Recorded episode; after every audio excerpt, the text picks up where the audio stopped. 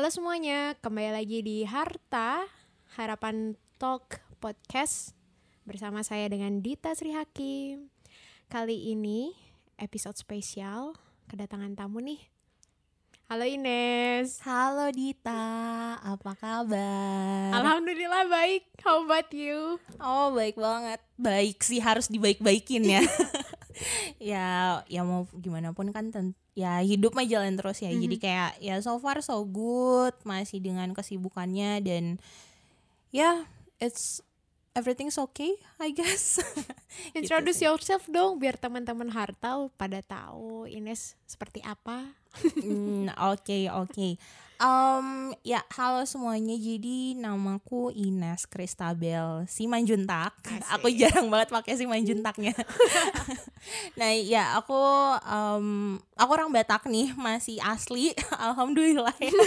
masih tulen Bataknya.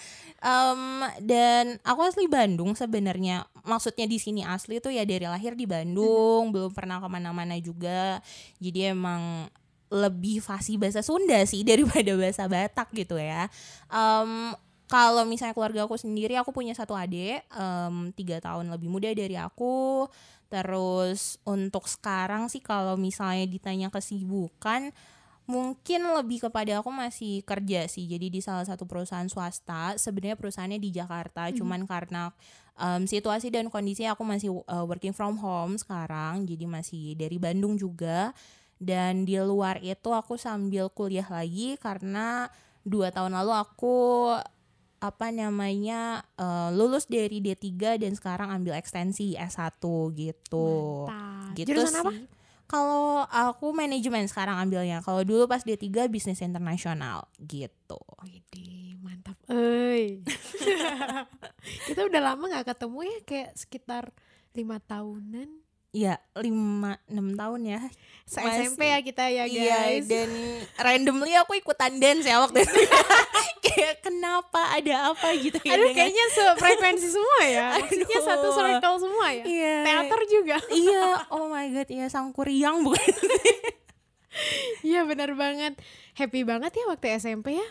Daripada Iya. kita menjalani yang sekarang, ya namanya juga kita grow ya. Grow Iya. terus, berkembang terus, betul, bertumbuh betul, terus. betul. Pokoknya the best deh maksudnya aku eh, silaturahmi dan bersyukur juga bisa ketemu lagi sama Ines. Right. Kita udah lama nggak ketemu terus Sama. jadi connected lagi. Iya. Setelah Dita pulang dari Cina ya. Akhirnya ketemu Mohon maaf gitu ya, Cinanya kok nggak enak ya. Apa RRT? gitu. Oke, hari ini tuh kita bakal ngomongin eh topik seru sih. Karena bulan ini tuh bulan yang menurut gua pengen banyak teman-teman atau khususnya wanita asik. Terinspirasi terus punya persepsi atau pandangan yang beda-beda gitu. Mungkin ada mungkin ada yang sama, ada mungkin yang beda. Betul, betul. diambil dari inspirasinya karena setiap orang punya inspirasi masing-masing punya motivation masing-masing. Asik. Gimana nih Ines lu menjadi wanita di Indonesia itu feelnya kayak gimana dari positif dan even dari negatifnya Hmm, oke oke. Nah di sini mungkin em, aku mau lebih apa ya untuk menekankan kalau misalnya ini lebih kepada pengalaman aku sendiri ya. Jadi mungkin kalau untuk wanita-wanita wanita-wanita di luar sana mungkin ya kalian punya pendapat lain dan hal-hal lain it's okay gitu. Tapi mungkin kalau di sini aku mau ceritain te- eh, terkait pengalaman aku sendiri gitu ya. Jadi em, seperti yang aku bilang nih di awal, aku kan orang Batak nih, masih tulen banget dari eh, peropungan, eh, peropungan iya peropungan. dari opung, mama, papa semuanya pokoknya masih pure Batak banget gitu kan. Nah, em, at some point em, aku ngerasa kayak ada pride-nya juga nih, jadi seorang Batak di Indonesia. Tapi di sisi lain, kalau misalnya aku udah lihat, oh aku tuh cewek loh kadang masih ada uh, mindset di mana kayak kayaknya aku nggak bisa ngelakuin itu deh karena aku cewek kayaknya um, itu bukan field aku deh atau bukan ranah aku deh untuk melakukan itu karena aku cewek gitu kan.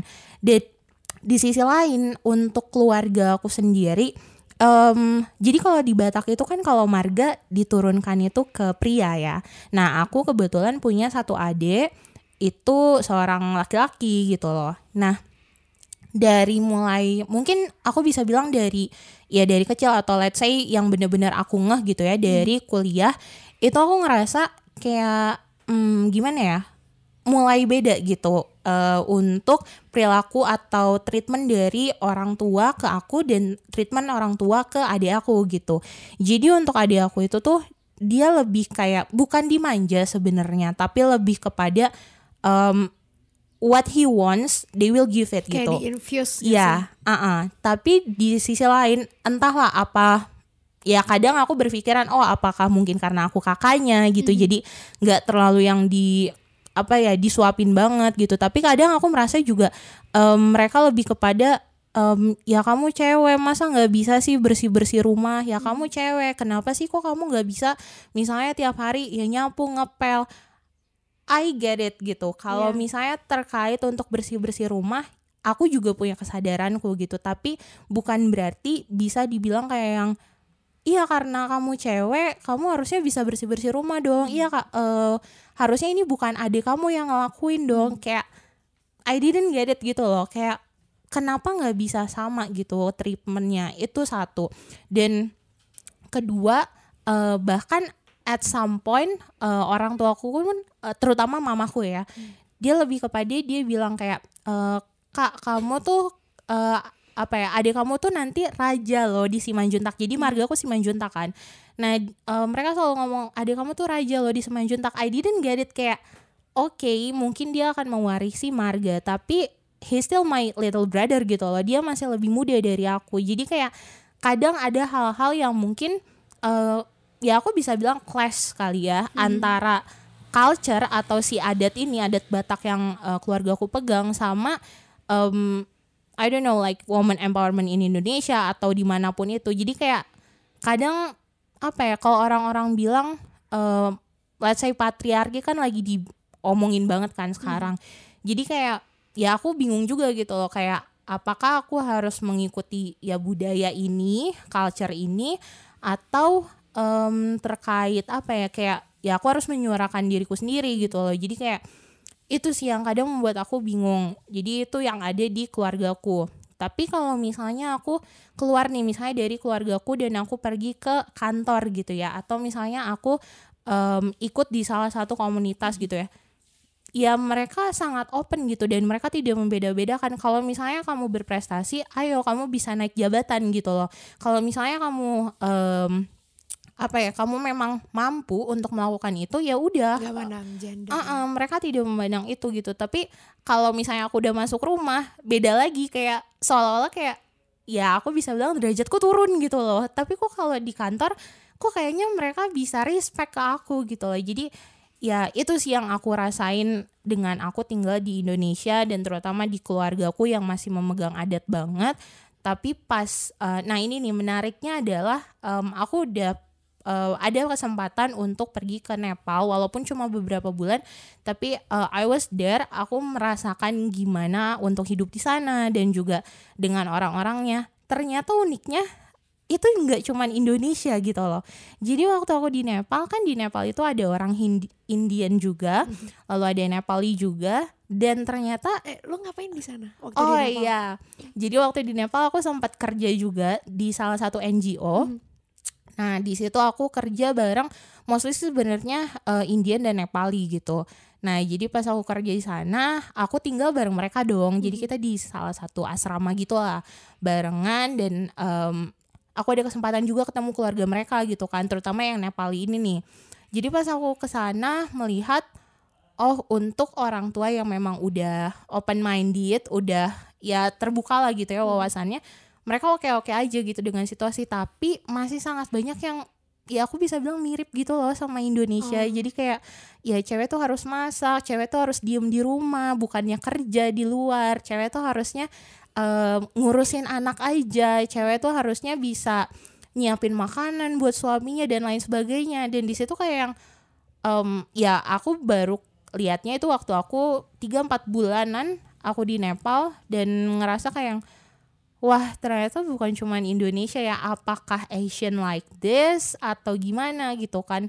Jadi kayak um, cuman ya tetap sih balik lagi itu gimana keluarganya gimana background keluarganya dan gimana orang tuanya hmm. open minded kah atau enggak. Jadi kayak um, relatif ya? Mm -mm, relatif Cuma sih sebenarnya. yang kita ketemuin tuh kayak mostly mostly seperti itu. Dan mungkin karena kita juga kan di Indonesia dan ya ya aku bisa bilang untuk lingkunganku sendiri kalaupun ada misalnya western people hmm. atau yang lain sebagainya itu kan gak bener-bener tiap hari ketemu kan. Jadi kayak kadang aja gitu kan. Jadi kayak ya mungkin aku lama kelamaan sebenarnya ini sedih sih ngomongnya cuman kayak maksudnya ya mencoba untuk ya udahlah emang gue cewek. Kadang tuh gue merasa gitu gitu loh. Hmm. jadi kayak uh, kadang aku merasa kayak ya udahlah um, gue cewek nggak bisa ngapa-ngapain ya udahlah ikutin aja lah. Kadang kayak give up gitu gak sih? Iya. maksudnya karena mungkin kita apa karena gue cewek ya gue ditakdirkan seperti ini gue nggak bisa yes. uh, doing something atau working hard like ya gitulah pokoknya ya. Yes yes. Dan ini sih mungkin untuk aku nggak tahu apakah akan ada orang tua yang mendengarkan podcast ini but please kalau misalnya di rumah mungkin bisa treat anak cewek kalian ya setara lah dengan yang cowok atau at least setara deh nggak usah yang gimana banget karena um, kalau misalnya sampai nih anak kalian tuh um, ya keluar rumah dan dia mendapatkan respect lebih bagus di luar rumah sana atau di luar sana gitu ya dia lebih men, uh, bisa menjadi jati dirinya sendiri dan nggak yang ya terkekang lah ya hmm. kasarnya hmm. ya mungkin dia akan lebih pengen keluar rumah aja gitu loh maksudnya kayak ya udah uh, misalnya dia udah kerja nih ya udah gue udah punya penghasilan ya udah gue uh, punya rumah sendiri. gitu ya, iya kayak gue ambil tanggung jawab sendiri aja deh udah nggak uh, sama keluarga lagi deh. Mungkin uh, masih oke okay nih kalau yang masih kayak uh, cuma pisah rumah doang tapi ya masih ada komunikasi. Tapi gimana kalau misalnya sampai mereka yang ngerasa kayak ah udahlah keluarga gue nggak bisa respect gue ya udah gue keluar rumah aja dan gak mau komunikasi kan? Gimana gitu loh kan? Hmm. ya kita nggak ada yang mau dong kayak gitu kan. Even um, aku pun merasa kayak yang aduh aku pengen banget nih keluar dari rumah dan kayak udah deh nyewa nyewa kos kayak apa nyewa apartemen kayak apa pun lah yang masih affordable gitu ya udahlah keluar aja. Cuman kan um, again kayak dengan situasi sekarang dan juga kayak orang tua masih merasa kayak yang e, ini situasinya lagi nggak bagus nih dan kamu juga kan cewek takutnya kenapa-napa kalau tinggal sendiri dan hmm. lain sebagainya. Masih lah ada embel-embel yang kamu kan cewek gitu. Jadi kayak ya begitulah. Iya, iya gue ngerasa sih apa gue kan adat Jawa mm -mm. tapi uh, uh, beruntungnya gitu maksudnya kayak menurunkan marga atau apa itu nggak terlalu uh, apa distrik banget gitu ya mm -mm. strict banget gitu tapi ya tetap sama gitu gue feel kayak budaya mungkin karena diversity-nya Indonesia yang membuat kayak contohnya lah Ibu Kartini mm -hmm. emansipasi wanita gitu. Tapi sampai sekarang pun ternyata nggak apa ya kita masih memperjuangkan itu juga gitu. Ya enggak sih? Right right. Gitu. benar benar benar. Terus uh, kayak soal pernikahan. Mm -hmm. gue kayak sebel banget dan sedih banget asik. Gue jadi cerita nih. Kenapa tuh kenapa tuh? Kayak soal pernikahan gitu gue masih strict banget gue masih ngerasa kayak tertekan gitu loh karena di umur gue kayak umur 23 itu menurut gue tuh untuk di zaman sekarang ya, ya. itu masih kita masih punya waktu panjang untuk right I know. petualangan gitu ya, ya. gimana betul, menurut betul. lo nah itu juga tuh aduh kayaknya ini uh, uh, happening in every woman ya kayaknya. Iya, iya, iya. Um, gimana ya? Jadi kalau misalnya aduh kalau nyokap gue denger ini jadi tuh um, oke okay, jadi kan kita sekarang di umur 23 hmm. tahun ya jadi kalau short story-nya tuh um, kalau dari uh, nyokap gue sendiri dia tuh bilang uh, kak kalau bisa sih ya sebelum umur 25 lah udah merit jadi kan ntar uh, apa namanya umur anak sama kamu gak terlalu jauh dan hmm. lalala gitu kan. Awalnya gue merasa oke okay, gue bisa nih di 25 gitu kan. Tapi ya pas masuk hmm, kayaknya gue mulai realize about this tuh pas masuk umur 22 akhir ya mau kedua tiga lah ya jalan kedua tiga. Gue nggak tahu apakah ini hanya gue yang merasakan ini apakah hanya gue di umur segini yang mulai kayak insecurity-nya parah banget. Bukan insecure tentang mungkin ada cewek-cewek di luar sana insecure tentang body lah apalah kalau gue tuh lebih kepada gila ntar 10 tahun lagi gue sama siapa ya? Gue bangun tidur lihat muka siapa ya? Kayak jodoh gue siapa iya, ya? kayak ntar gue ngurusin anak anak gue nih kayak gitu kan. Bukan anak orang lagi Hmm. nih. Terus kayak ya gue berpikiran udah mulai ke situ gitu loh. Dan gue merasa kayak oke nyokap gue ngasih ya kasarnya deadline nih ya di umur 25 tahun. Tapi pas gue menginjak umur 23 tahun di mana ke umur 25 itu tinggal 2 tahun lagi nih. Dan iya gue merasa kayak yang uh, wait wait bentar bentar bentar. Kalau misalnya ngomongin nikah apakah gue siap ngurusin anak orang ya which Iya, is suami gue Dan dong. itu jadi responsibility Iya. kita gitu ya. Right, jadi kayak apakah gue siap nih ngurusin anak orang? Ya dia juga akan ngurusin gue, cuman maksudnya uh, pasti akan beda again tentang gender gitu kan. Kayak pasti ada aja yang menuntut. Ya terlepas suami gue siapa pun pasti ada kewajiban di mana ya gue nyiapin makannya lah nyiapin apa lah lah lah, tetek bengeknya gitu kan. Jadi kayak gue siap gak sih nih ngurusin anak orang? Terus kedua em, untuk merit itu kan kayak ya lu seumur hidup gitu kan. Iya, betul, ya betul. terlepas dari case apa pun tapi eh pada saat lu bilang kalau misalnya oke lu mau nikah sama dia atau gue mau nikah sama dia gitu kan. Ya misalnya pas lu lagi akad nikah kayak atau di gereja kayak pasti lu bilang kayak ya seumur hidup sampai mati Mhm. gitu kan. Nah pertanyaan kedua gue siap nggak sih tiap hari ketemu orang yang sama Iya, nih kan? terus tahu tentang kebobrokan dia apa dan gue harus nerima. Dan ini yang paling em, apa ya yang gue selalu lihat nih kalau misalnya gue lagi nonton YouTube atau dan lain sebagainya gue selalu dapat eh, perkataan ini lu mau merit lu siap nggak sih bilang maaf tanpa alasan? Dan gue orangnya gue logik banget. Kayak ngapain gue minta maaf kalau gue nggak salah? Gitu Iya, kan. betul, betul. tapi beda kalau misalnya lu nikah ya ya siapa pun itu mau si istrinya atau si suaminya bisa nggak sih lu bilang maaf tanpa tahu kesalahan lu apa dan gue nggak yakin gue bisa gitu Mhm. untuk let's say di umur 25 gue nikah dan kayak gue harus tiap hari ketemu orang yang sama terus eh, tahu kejelekan dia apa dan gue terbuka sama dia seumur hidup gue dan lain sebagainya belum nanti kalau misalnya udah ada anak gitu kan kayak em, apa namanya tanggung jawabnya nambah lagi Iya, betul. nyekolahin anak tabungan dipakai buat anak. Oh my god kayak oh, terlalu banyak banget gitu Hmm. loh. Dan lagi oke itu tentang gue dan suami gue misalnya gitu kan. Terus gimana kalau tentang keluarga dia?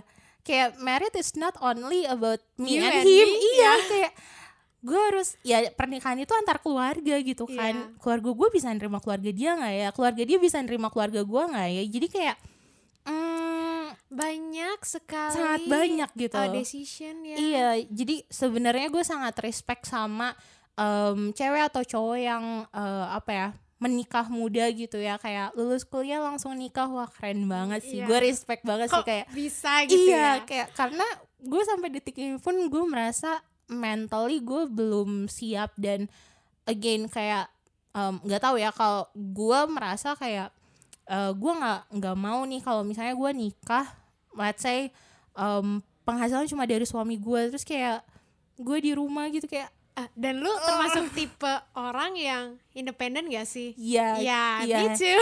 Ya right. Jadi kayak at least gue bawa tabungan kayak atau apa gitu kan. At least gue bekerja gitu kan saat gue nikah itu. Jadi kayak nggak tahu kayak nggak pede aja nggak tahu ya. Kayak itu sih gue kayak gue nggak pede aja. Kayak lu mau nikah tapi lu nggak punya tabungan kayak mau makan apa Iya, gitu betul, kan. betul. terus kalau misalnya let's say habis nikah langsung dikaruniai karuniai anak anak lu mau disekolahin apa? Mau dikasih popok yang mana gitu? Jadi kayak sangat banyak yang dipikirkan. Walaupun memang kalau dari em, nyokap gue sendiri nih ya dia emang bilang kayak kamu tuh kalau misalnya nikah rezeki itu pasti akan datang. Tapi ya nggak tahu ya mungkin kalau di di angkatan kita sekarang atau yang lebih kita muda pasti mungkin. ngomongnya kayak logiknya Iya. logically-nya gimana iya gitu ya. logiknya gitu ya. Uang nggak turun dari langit nggak Iya. sih? Kayak gue harus jual apa gitu? Jual ginjal gitu kan? Enggak kan? Jadi kayak ya itulah hal-hal yang mungkin kadang berbeda cara pikirnya antara orang tua zaman dulu atau dengan kita yang sekarang ini yang udah lebih ya gue bisa bilang lebih terbuka gitu ya gitu. Dan kalau misalnya ngomongin soal kita kan kayak uh, contohnya kayak kita memaafkan tanpa alasan dan sebagainya. Mm -hmm. dan gue juga agree sih maksudnya disagree juga kok kita minta maaf tapi kita nggak ada yes. kesalahan gitu ya. Lu uh, menurut tuh apa yang menyebabkan wanita takut untuk menyuarakan dirinya sendiri gitu? Padahal dia nggak salah gitu. Menurut lo kayak gimana? Hmm, mungkin balik lagi sih um, ada beberapa faktor dan mungkin faktor terkuat itu ya karena dia ter tidak terbiasa di keluarganya hmm. gitu loh. Ya mungkin again karena mungkin sama seperti gue kalau di keluarga gue mungkin nyok uh, orang tua gue masih membedakan gitu ya ya ada lebih tinggi adik gue lah karena dia cowok dan lain sebagainya. Tapi mereka cukup terbuka kalau misalnya gue kasih masukan masih grateful uh -uh, ya bisa uh -uh, open. Iya right. Jadi gue masih masih bisa masih ada suara lah. Mungkin ya di keluarga inti ya kalau mungkin di keluarga besar mungkin ya cukup susah kan nah uh, mungkin itu pertama mungkin dari keluarganya dari keluarganya mungkin dia ter, tidak terbiasa untuk terbuka dan juga tidak biasa untuk bicara. Jadi kalau misalnya di Batak tuh uh, kita ada namanya mandokata. Mandokata. Nah, iya. iya gua itu tuh bener-bener kayak mau mungkin kalau dibilang ya umur-umur um, ya SMP, SMA, lu udah mulai disuruh tuh biasanya kan kalau orang Batak tuh gue nggak tahu ya apakah semuanya kayak gini tapi at least untuk keluarga gue dan lingkungan gue yang Batak tuh di, mereka melakukan ini gitu jadi misalnya pergantian tahun nih pergantian tahun tuh pasti akan kumpul kan keluarga besar dan itu tuh itu acara terlama di hidup gua karena itu biasanya kalo, sampai berapa jam? Waduh lama banget tergantung orangnya ada berapa banyak. Hai, ya Sumpah. Allah. Jadi kalau misalnya dulu uh, almarhum opung gue tuh pasti mulai pas udah lewat misalnya 12.01 gitu hmm. baru mulai mandok katanya ya dipikir aja kan misalnya selesai jam 5 pagi gitu kan atau jam 4 pagi gitu dan itu tuh harus satu-satu tuh ngomong ya entah harapannya lah atau apa yang oh. harus um, apa namanya diperbaiki dari arti mandok kata itu apa jadi mandok kata tuh sebenarnya adalah um, apa ya untuk informalnya adalah lu ngomong di depan orang gitu loh. Hmm. Jadi lu uh, ya berbicara di depan orang gitu. Ini kalau yang orang Batak maaf ya kalau gue salah, tapi at least itu adalah lu ngomong di depan orang um, ya lu berpen gak berpendapat sih lebih kepada menyampaikan harapan-harapan oh. lu kayak gitu. Itu mandokata. Nah, mungkin kalau yang uh, mostly kenapa kalau orang Batak tuh lebih lebih kayak ya bisa ngomong at least bisa ngomong lah sedikit kalaupun memang dia introvert atau pendiam at least bisa lah sedikit aja gitu ya ngomong gitu nah itu mungkin itu salah satu hal yang gue merasa um, ajang latihan gue sih hmm. untuk ngomong gitu dan lebih percaya diri juga gitu kan jadi itu jadi menurut gue faktor utama kenapa cewek di Indonesia ya terutama itu nggak berani menyuarakan ya mungkin dari keluarga nggak terbiasa. Dan kedua mungkin lingkungannya dia juga hmm. gitu. Apakah lingkungannya dia lebih kepada apa teman-temannya juga tipikal wanita yang kayak iya iya aja atau yang ya udahlah ngikutin aja orang tua mau apa ikutin Terserah aja, aja uh, uh, kayak yang um, ya udahlah mungkin kakak cowoknya aja yang uh, apa namanya decision makingnya gitu ya. Jadi ya entah komunitasnya juga tidak mendukung atau yang terakhir mungkin lebih kepada oke okay, mungkin keluarganya eh, nggak uh, mendukung nih komunitasnya nggak mendukung. Dianya juga tidak ada keinginan gitu loh untuk misalnya um, aduh gue gini-gini terus nih aduh masa apa namanya gue ngikut-ngikut aja sih? Misalnya gue tahu gue salah tapi kok uh, kenapa sih gue tetap lakuin dan lain sebagainya ya ayolah kalian lebih percaya diri lagi gitu loh jadi kayak kalau misalnya memang dari uh, faktor di luar diri kalian hmm. itu tidak mendukung, ya udah coba dari dalam diri kalian. Karena at the end of the day, ya gue pribadi gue hanya bisa bertumpu pada diri gue sendiri gitu iya, loh, betul, gak betul. akan sepeduli pedulinya orang tua. At the end ya mau nggak mau gitu ya mereka kita akan yang milih hidup iya, kita uh, gitu. mereka the end akan dipanggil Tuhan juga gitu ya kasarnya.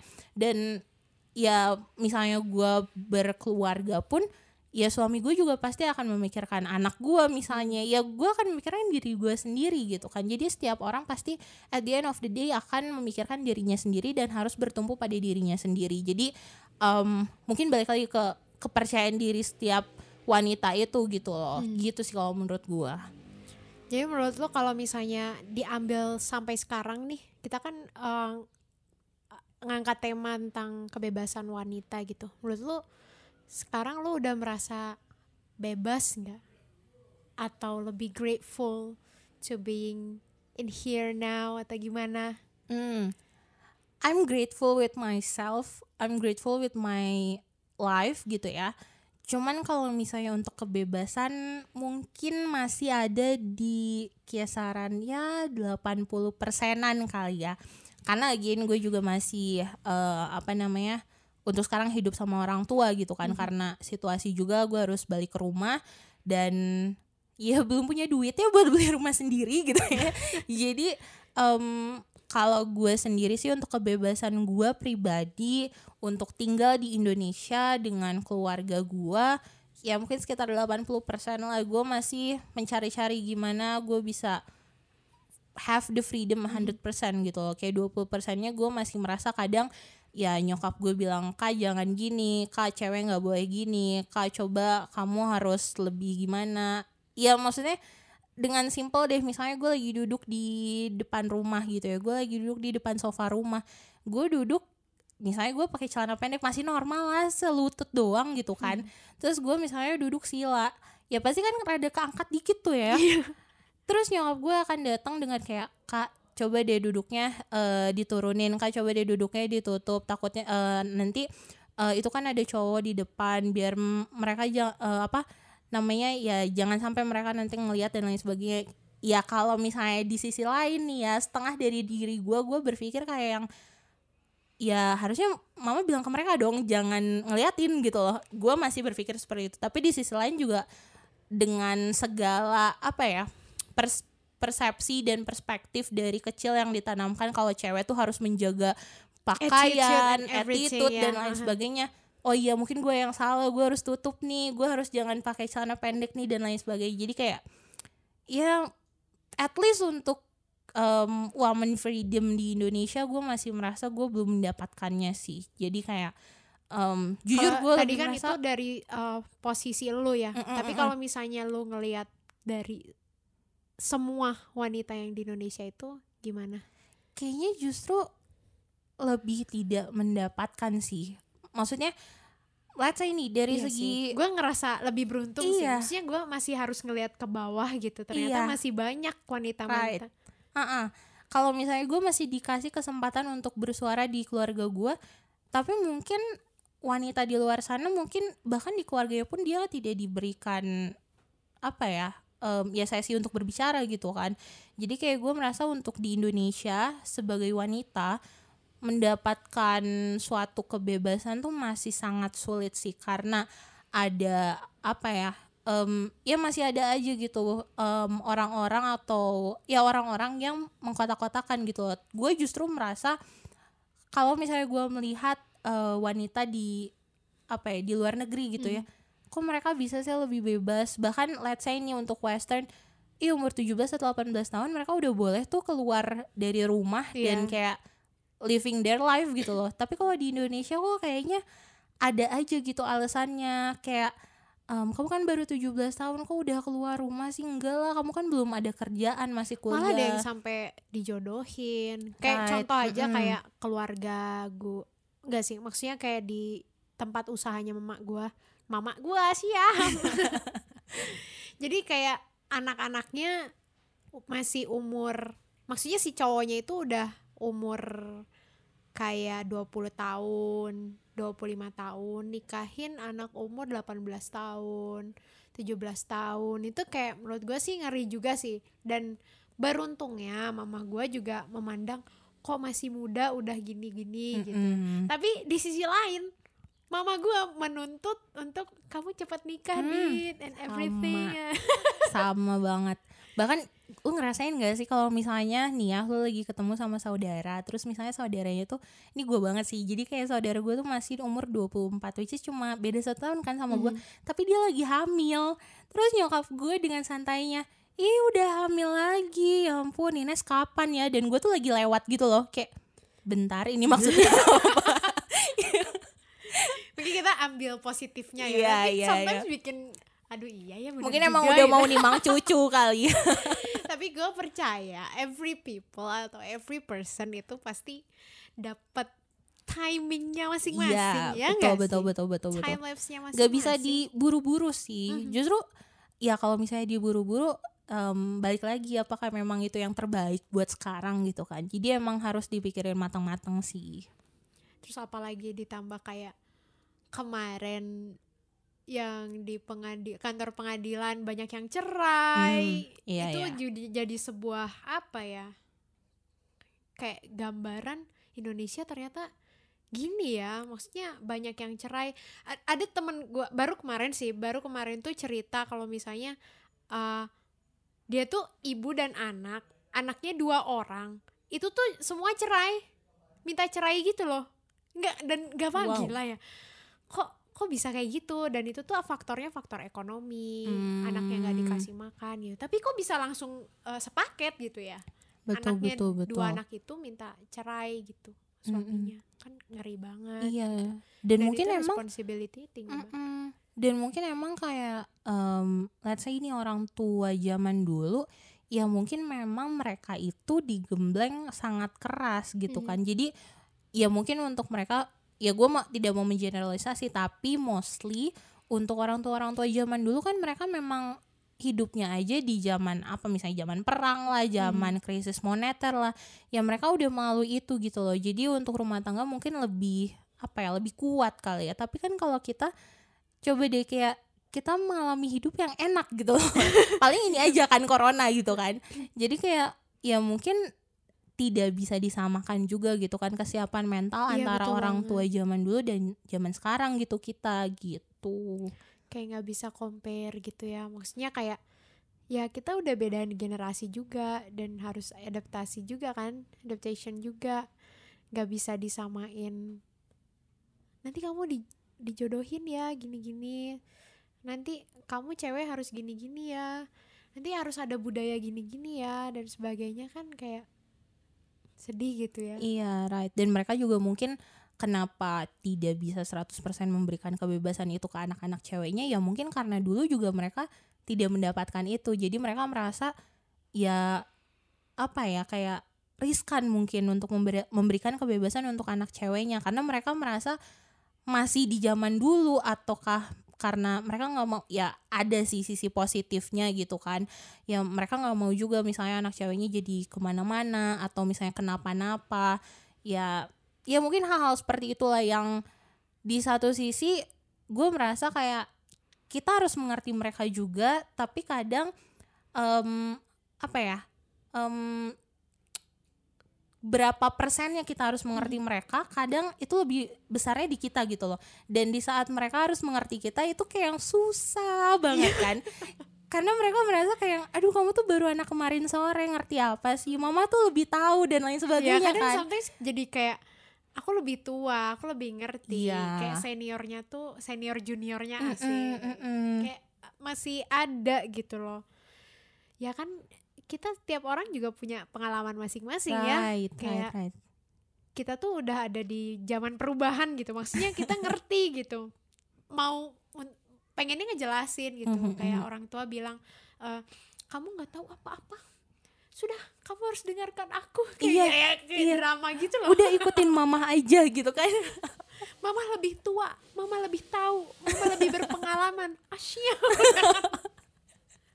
Kayak eh, kebebasan untuk eh, iya udah sih. Mm-mm. maksudnya kayak kita juga berusaha untuk explain gitu. Kita nggak Mm-mm, berusaha untuk against gitu nggak sih? Maksudnya kita berusaha untuk menjelaskan apa yang terjadi gitu. Contohnya kayak itu tadi kita ud- udah di beda zaman. Mm-mm. maksudnya kita harus tahu gitu. Ya nggak sih? Iya betul banget sih. Terus kalau misalnya ngomongin tentang kebebasan lagi nih apa yang membuat kamu sudah sebebas ini gimana ya gua ngomongnya ya kayak masih beruntung lah sama Iya. kita apa yang membuat kamu bisa sampai sekarang gitu masih bisa menerima kebudayaan kita ya kan at least kayak contohnya kayak kamu Batak Mm-mm. aku Jawa Mm-mm. aku masih bisa menerima dan uh, memegang erat budaya asik Iya, memegang budaya erat eh kebalik. Memegang erat. Jadi pabalatak sih ya. Pabalatak jadi pabaliut ya gitulah pokoknya intinya uh, bisa sampai sekarang. Bisa jadi wanita yang sekarang menurut Ines. Asik. Hmm. Perjalanan panjang sih. Dan diawali dari jujur nih ya kalau misalnya um, kalian kalian tanya nih misalnya ketemu sama uh, apa ya orang tua gue nih nanya Ines tuh orangnya kayak gimana? Wah bakalan dijawab pembangka ngelawan terus dan lain sebagainya gitu ya. Karena emang dari dulu ya nggak tahu sih ini dari mana cuman emang um, gue tipikalnya nggak bi gak bisa diatur dan nggak mau diatur. ya? Iya jadi kayak kalau apa karena kita anak pertama ya? Nah, mungkin. I think. Ya yeah, mungkin. I, I don't know. Jadi gue tipikalnya adalah kalau misalnya gue merasa benar ya akan gue lakukan gitu. Tapi kalau misalnya gue merasa salah gue pasti akan ragu dulu nih. Dan at least gue akan tanya sama seseorang gitu loh. Hmm. apakah yang gue lakukan ini benar atau enggak? Dan um, dari situ karena mungkin ya selalu seperti itu gitu ya. Misalnya uh, mostly sih bokap gue nih misalnya ngasih tahu kajangan kayak gitu kajangan kayak gini gitu gitu kan. Dan ya gue akan dengan appropriate way gue akan bilang kayak apa kan aku benar kenapa nggak boleh ngelakuin ini dan lain sebagainya gitu kan. Dan selalu seperti itu sampai akhirnya uh, eh, gue mau kerja pun gue kan emang pengen banget keluar dari rumah kan. Bukan dalam artian jelek ya maksudnya emang run away gitu uh -uh, ya? gue pengen hidup independen nih gue sendiri berpenghasilan ya udah gue hidup dari penghasilan gue aja gitu loh kan. Nah um, gue apply lah di Jakarta kan. Mostly pokoknya kerjaan gue kalau nggak di Jakarta um, cari yang di luar negeri gitu kan. Tapi memang mungkin jodohnya uh, yang di Jakarta. Jadi waktu itu pas gue mau ke Jakarta bokap gue tuh sampai nanya berkali-kali kayak benar kamu mau keluar kota? Benar kamu mau ngekos sendiri? gitu kan.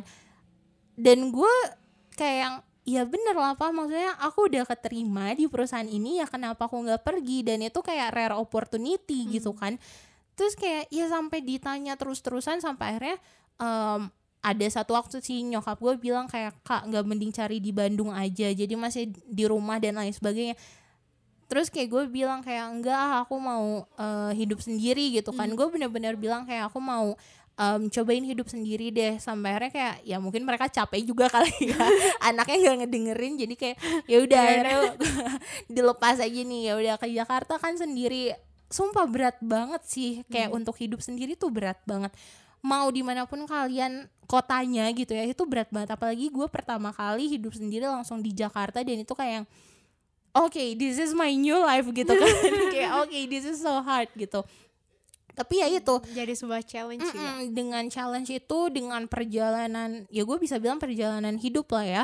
Itulah yang membuat gue sekarang gitu. Dan um, orang tua gue mulai mengerti tuh mulai dari gue kuliah karena gue juga dulu um, sangat aktif di salah satu organisasi dan mau nggak mau gue akan bertemu dengan orang luar gitu nggak mm -hmm. cuma orang Indonesia.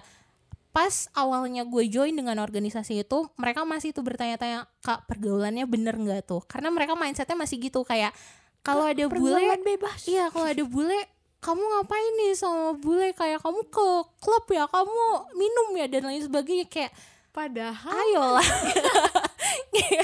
Kita makan di pinggir jalan kok. Kayak aku ngajak mereka ke alun-alun kok gitu kan. Jadi kayak uh, mungkin dari sejak kuliah itulah kayak gue join di organisasi dan mereka melihat oh dengan uh, apa namanya lingkungan yang gimana pun gue masih dengan prinsipal gue hmm. gitu loh. Gue bukan yang jadi ikut-ikutan gimana ya minum lah dat uh, datang ke klub lah.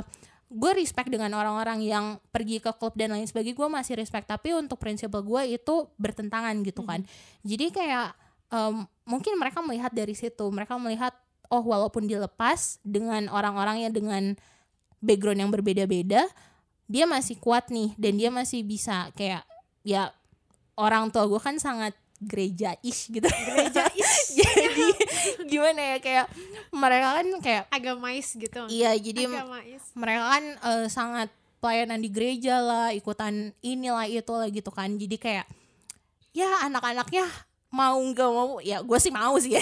Cuman maksudnya maksudnya jadi kayak yang um, hati-hati pergaulannya gini gini gini gini. Dan mungkin mereka lihat dari situ dan gue masih memegang teguh prinsipal gue jadi ya ya udah akhirnya mereka mulai sedikit open lah untuk gue mau apa ya udah lakuin aja. Kalau misalnya menurut gue itu bener gitu. Sampai akhirnya pada um, apa misalnya pas waktu itu di tahun 2019 sih Januari uh, gue ikutan salah satu kayak gue apply untuk jadi speaker di Korea gitu kan. Hmm. itu asli orang tua gue tuh kayak yang kak kamu ngapain sih jauh-jauh? gitu kan. Terus pikirannya tuh masih kayak yang uh, kak kamu ngapain di sana? Nanti kamu gimana makannya? Nanti Ternyata kamu bisa mikir kayak gitu. Ya? iya. ya maksudnya orang tua gue juga kayak gitu. Kamu ngapain sih sekolah di Cina? Iya. Jauh banget gitu. Kamu udah jauh ke Mojokerto. Makin jauh lagi beda negara gitu, gitu. iya jadi kayak um, kan kalau misalnya beda banget deh pas gue bilang ke teman-teman gue nih ke circle gue eh gue mau ke Korea nih mau ada acara untuk jadi speaker. Hmm. mereka tuh kayak ih kok bisa sih? Keren jadi banget gitu iya, gitu ya, ih kok keren banget sih gimana caranya dan lain sebagainya. Itu responsnya tuh. Tapi pas gue ngomong ke orang tua gue pak kakak mau ke Korea nih mau ngisi acara. Kamu Terus ngapain? Iya kayak kamu ngapain sih kak? Banyak acara di Indonesia. Kenapa nggak ngisi yang di Indonesia? Terus kayak Pak Kayak speechless gak sih Kalau misalnya udah ngomong kayak gitu Jadi kayak um, Cuman ya waktu itu kayak karena gue bilang kayak um, Enggak aku pengen pengen banget nih ini mungkin bisa jadi batu loncatan mungkin bisa ya nambah skill aku mm -hmm. juga dan juga um, karena waktu itu gue masih baru banget bekerja gitu kan dan gue berpikir panjang. Mungkin di kemudian hari gue entah mau cari company lain dan lain sebagainya. Jadi gue berpikir kayak oh mungkin ini bisa jadi plus point gue nih ada pengalaman ngisi sesi di luar negeri Skill, dan lain sebagainya. experience itu penting banget. Karena pas kuliah gue bukan seseorang yang ikut lomba MUN lah dan lain sebagainya. Uh -huh. kayak ya ampun gue kentang banget gitu. Astagfirullahaladzim gak Nes. Jadi kayak di saat gue dapat kesempatan ya happy dong. Cuman yeah. ya ya mungkin untuk saat itu karena itu pertama kalinya um, apa keluar negeri gue sendiri gitu ya. Jadi kayak orang tua gue tuh merasa kayak kamu yakin itu Korea jauh banget kalau misalnya tiba-tiba uh, kecopetan? Ya worst case semua gitu loh yang dikasih tahu kayak good case-nya mana kayak gitu kan. apa uh, over banget ya khawatirnya yeah. tuh over banget gitu uh -uh. ya. ya mungkin maklum lah ya mungkin orang tua mungkin ya maklum sih dan kita wanita juga Ci. iya itu dia bahkan kayak um, apa ya maksudnya ya dengan let's say nih keseharian aja ya adik gue pulang jam 2 malam baru keluar rumah jam 10 malam gak ditanya sama sekali ya ditanya paling mau ke mana ke rumah teman udah oh, gitu yeah. gue keluar nih let's say jam 7 malam kakak ke mana? Ini udah malam mau ngapain keluar malam-malam? Kayak tujuh malam loh ada gue jam sepuluh malam loh.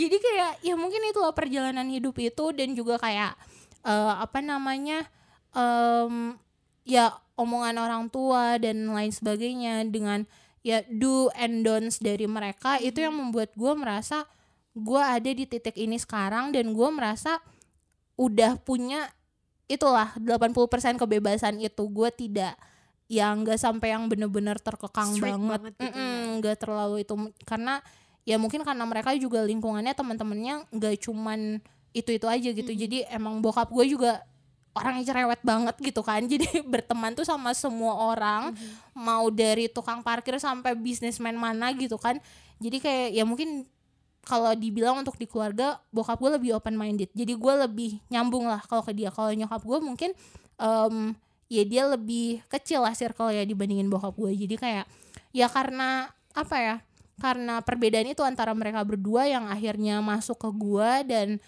um, membuat gue ada di titik ini dan merasa I love my life gitu loh. Itu sih. Asik. terus untuk yang terakhir? Oh terakhir cuna. Harapan untuk diri sendiri dan untuk para pendengar hartanes Oke. Okay. Harapan Thank you banget loh. Gue happy banget loh. Ini kayak long long gimana ya? Kayak uh, conversation, deep conversation juga ya. Yeah. Maksudnya jadi bisa sharing. Terus teman-teman harta juga bisa ambil baiknya juga ya. Right, right, right. Gimana gimana guys? gue cerewet kali ya. jadi ngomong terus. Oke, okay, kalau misalnya untuk um, harapan diri sendiri hmm, apa ya realistically ayo nabung. Sumpah gue boros banget. Tapi sama kok gue juga kok tenang aja. Ya ampun. Dasar wanita. Tapi untuk kalau misalnya untuk harapan diri sendiri nih um, terutama di karir ya gue mulai dari karir nih. Kalau untuk karir gue sangat berharap um, ya ada pencapaian-pencapaian baru lah. Entah di tahun ini atau di tahun depan um, karena untuk sekarang gue masih uh, posisinya staff nih. Ya pasti gue orangnya cukup ambisius. Jadi kayak gue merasa ayo nih kapan gue uh, naik ke level selanjutnya? Ayo nih kapan gue misalnya entah gue jadi dulu tuh sebenarnya gue sangat berharap gue bi uh, bisa menjadi seorang entrepreneur terutama social entrepreneur. Mm -hmm. di mana profit profit gue ya akan balik lagi ke community gitu loh kayak orang yang membutuhkan dan lain sebagainya. Cuman memang um, apa ya ya mungkin harapan ini salah satu harapan gue juga mungkin untuk lebih berani explore kali ya. Karena um, gue dari dulu udah udah sering banget bilang entah ke teman gue entah ke keluarga gue pengen banget nih buka bisnis tapi apa ya gitu kan. Terus kayak ya udah buka ini ada masukan masukan tapi aduh keberanian gue nya tuh yang penting mulai aja dulu. Ya itu dia dan itu tuh kayak aduh semoga deh semoga entah tahun ini apa tahun depan uh, gue muncul tuh keberanian gue untuk coba bisnis dan ya again mungkin karena gue belajar bisnis jadi kayak have to be ready for the loss as well gitu kan. Karena bisnis nggak selalu profit iya. sayang. Yeah. ya ampun itu kayak harus ready. Dan mungkin apalagi ya? Ya lulus kuliah tepat waktu lah ya. Karena uh, masalahnya saya nggak tepat waktu. Loncat-loncat kuliah. Tapi semua sih kalau um, jadi tuh dulu gue merasa kalau misalnya yaudahlah D3 atau S1 cukup kali ya. Kan itu cuman gue sih ya merasa itu paper aja lah untuk masuk kerja atau gimana.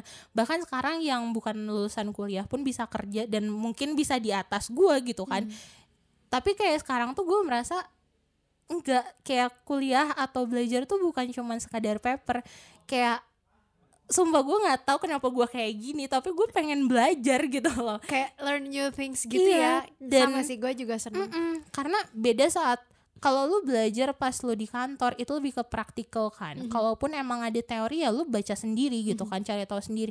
Tapi saat lu di kelas uh, teori ada, praktikal mungkin ya sedikit banyak ada, tapi bisa sharing juga dengan pengalaman mereka karena mostly kalau misalnya gue kan kelas ekstensi nih itu kan udah pada kerja juga jadi kayak bener-bener bisa sharing dan um, ya impian gue gue bisa uh, ambil S2 juga di luar negeri Amin. gitu kan. Jadi kayak ya gue pengen open minded lah gue pengen lebih terbuka menambah wawasan jadi biar anak gue tidak merasakan apa yang gue rasakan gitu ya dengan sama gue juga. iya segala stigma stigma yang ada terutama di Indonesia jadi itu sih harapan gue dan mungkin untuk uh, apa para pendengar atau orang-orang di luar sana nih terutama buat cewek atau mungkin gak buat cewek doang sih. Ya gue berharap um, mungkin sekarang kan lagi sangat banyak apa ya ya stigma stigma negatif atau misalnya tentang patriarki tentang Feminis, iya feminisme. Black Lives mm -mm, right. Kayak mm, gue cuma mau pesan udah jadi diri lo sendiri aja kayak um, jangan terlalu pikirin orang lain deh karena belum tentu mereka mikirin lu gitu loh. Gue hidup dalam suatu badan. Gue gue dari sendiri. iya gue dari lahir tuh emang udah ya berisi gitu gemuk gitu kan. Dan sumpah gue tidak memiliki uh, merasa confident sedikit pun.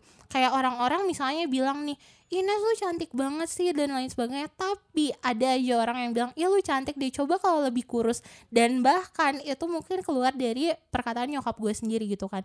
Tapi semakin gue bertambah umur semakin gue uh, bertambah dewasa gue berpikir kayak gue insecure di, dengan diri gue sendiri gue berpikir negatif tentang diri gue sendiri. Tapi orang itu tuh ngomong cuma saat itu doang loh. Dia nggak mikirin kayak ih gue ngomong uh, Ines gemuk dia kepikiran gak ya? Ih dia bakalan diet gak ya? Dan lain sebagainya. Mereka nggak peduli mereka cuma asal ngomong doang yes. gitu loh. Jadi kayak um, untuk orang-orang di luar sana udah jadi diri lu sendiri aja gitu loh. Jadi kayak lu pede dengan suatu hal ya lakuin gitu. Jangan um, jangan jadikan omongan orang itu menjadi alasan untuk lu bukan berkarya untuk lu nggak berkreasi gitu loh. Karena ya again orang-orang tuh sebenarnya pada prinsipnya mereka nggak peduli sama lo. Even keluarga lu pun ya pedulinya mungkin semakin berkurang gitu kan. Semakin lu tua semakin berkurang. Jadi kayak udah lakuin aja apa yang lu mau tapi tetap uh, apa ya membatasi diri lah ya uh, untuk prinsip-prinsip keluarga. Atau misalnya uh, terkait again culture atau Kayak misalnya wisely lah ya. Maksudnya secara wise bijak. lah Uh, jangan jangan terlalu over juga. Eh dikasih kebebasan malah keterusan gitu kan. Jadi kayak iya betul betul. ya ayolah lebih wise lagi lakuin apa yang lu mau. Jangan terbatas di ah gue cuma misalnya nih ah gue cuma staff kantor gue nggak bisa bikin bisnis. Enggak lo bisa. Kayak ya cuma udah, kitanya aja nggak mau iya gitu cuma ya. keberaniannya aja mungkin belum ada atau misalnya ya lu terlalu insecure lu terlalu um, orang lain gak ngomong itu tapi lu berpikir orang lain tuh ngomong itu gitu loh. Jadi kayak dulu juga gue kayak gitu kayak gue merasa ih gue um, gue jelek banget sih gue nggak banget sih kayak ih nggak bakal ada cowok yang mau sama gue gitu tapi kayak uh, di sisi lain um, emang karena itu apa yang gue masukin ke otak gue aja gitu loh. Padahal orang-orang tuh sebenarnya nggak berpikir seperti itu tentang diri gue jadi kayak itu sih mungkin pesan yang mau gue sampein biar udah kalian nih jalani hidup kalian aja nggak usah peduli sama orang lain gitu. Jalani hidup kalian dengan wise gitu. Yang sebaiknya kau jaga adalah dirimu sendiri. Yes. Thank you Ines. Udah jadi tamu spesialnya harta. Sama-sama. Semoga eh, apa podcast kali ini bisa diambil hikmahnya asik Amin. hikmahnya diambil manfaatnya diambil dampak baiknya karena setiap orang punya inspirasi masing-masing. Amin. Tetap berkarya. Thank you banget Ines udah datang terus deep deep talk ini. Asik. Sama-sama. Gue thank you happy juga banget. nih thank you juga nih buat eh, teman-teman dari harta udah kasih waktu untuk saya yang bukan siapa-siapa. Nggak, kita semua pada dasarnya adalah eh, rakyat biasa. Rakyat biasa yang suka sharing ya. Iya betul banget. Biar dapat impact gitu maksudnya. Right, betul, biar betul, betul. effortnya juga bagus gitu. Thank you banget untuk semuanya. Semoga harta podcast ini bermanfaat. Amin. salam Hope Team Indonesia bersama saya dengan Dita dan Ines Kristabel One Share One Life